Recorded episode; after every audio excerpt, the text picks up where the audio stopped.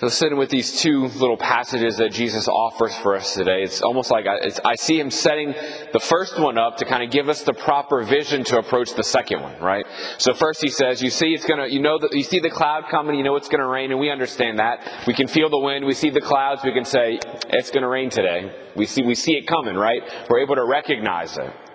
And Jesus is inviting us, okay, you're so good at noticing things on an earthly level but what if you looked at things through a different vision, a different lens, right? Let's look at it not just through the human understanding, but through a heavenly understanding. It's actually playing on the word when he talks about looking at the sky. It's the same word for sky and heaven in, in the language that Jesus was speaking. So he's kind of playing on the words. Don't just look at one level of that. Look at, look at the deeper level. There's a deeper meaning at play here. And then he goes on to speak about this opponent. You got, you got an opponent, some disagreement, and you're going to the judge to settle, right? And I was struck by as he was speaking here, he's saying when you're, when you're going off with your opponent, like work to settle it. What he doesn't say is, if you, whether or not the disagreement was just or unjust, whether you were wronged or they were wronged, he doesn't actually care about any of that. Whether it's right, you should be the one, or who, who should be making the first move and bringing reconciliation. He says, if you have an opponent, whoever's, whoever's right or wrong, you make an effort to bring reconciliation. Otherwise, you're going to end up in prison and you're going to not be released until you pay the last penny. Because from a heavenly level, like we're all unjust, we're all un- uh, sinners, we're all imperfect. If we're going to hold ourselves to this kind of a human standard, then from God's perspective, like we're all doomed.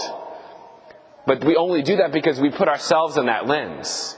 We say, I, we're gonna, I'm gonna do tit for tat, right? If I was wrong, then the other person's gotta come and make reconciliation, right? God can only treat us in the way that we want to be treated. So from God's perspective, if the one who's wrong has got to make the first step, well then you're not going to you're, you're going to be eventually thrown into prison.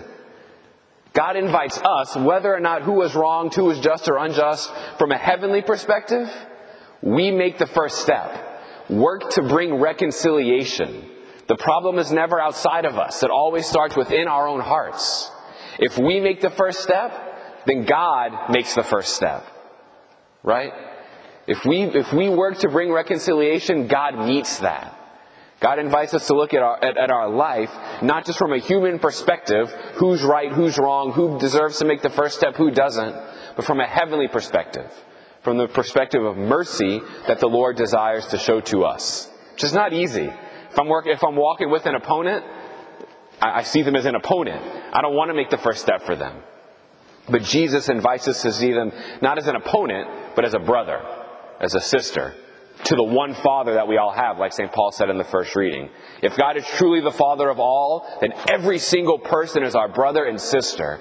And Jesus invites us to treat every single person as if they truly were our brother and our sister. May God give us the grace to treat everybody like a, like a true brother and a true sister in the one true family of God that we all have. Amen.